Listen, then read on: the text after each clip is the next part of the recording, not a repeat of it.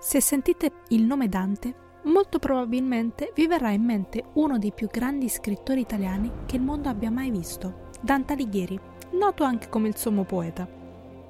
Questa volta però parleremo di un personaggio immaginario di nome Dante che è grande come lo scrittore, ma in un modo totalmente diverso. Un saluto a tutti i lettori. Io sono Irene Riderelli, scrittrice, blogger e lettrice appassionata e questo è Nei Libri.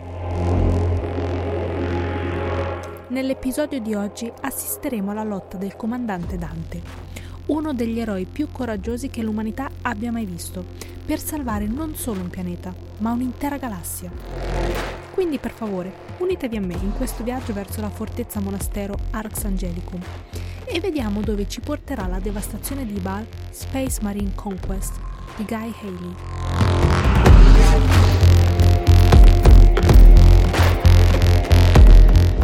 Siamo nel 41 millennio. Per dieci millenni l'impero, il regime umano dispotico, ha combattuto per l'unità e la coesistenza nella galassia. Il regime è un misto di militarismo, burocrazia e fede religiosa che lotta contro le forze del caos e degli Xenos che popolano entrambe la galassia. Baal, il pianeta natale dei Blood Angels, uno dei capitoli più noti degli Adeptus Astartes, meglio conosciuti come Space Marines, ovvero uomini geneticamente modificati dediti esclusivamente alla guerra e fedeli all'imperatore, è minacciato da un'invasione dei tirannidi, una crudele razza aliena e dalle forze oscure del caos. I Marines dei Blood Angels e i loro alleati si radunano su Baal sotto gli ordini del comandante Dante per una difesa fino all'ultimo uomo mentre in orbita attorno al pianeta le astronavi dell'impero si radunano per affrontare la flotta aliena. L'azione si divide poi nelle battaglie nello spazio, nel pianeta principale e nelle sue lune, mentre il capo bibliotecario dei Blood Angels, Mephiston, affronta i demoni oscuri del caos.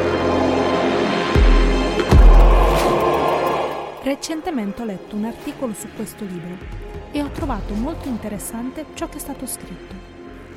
Questo libro è uno degli eventi chiave nella preparazione del nuovo mondo di Warhammer 40k ed è una storia epica di trionfo e tragedia, eroismo e sacrificio e pone le basi per il futuro degli angeli sanguinari, i Blood Angels, sempre che ce ne sia uno.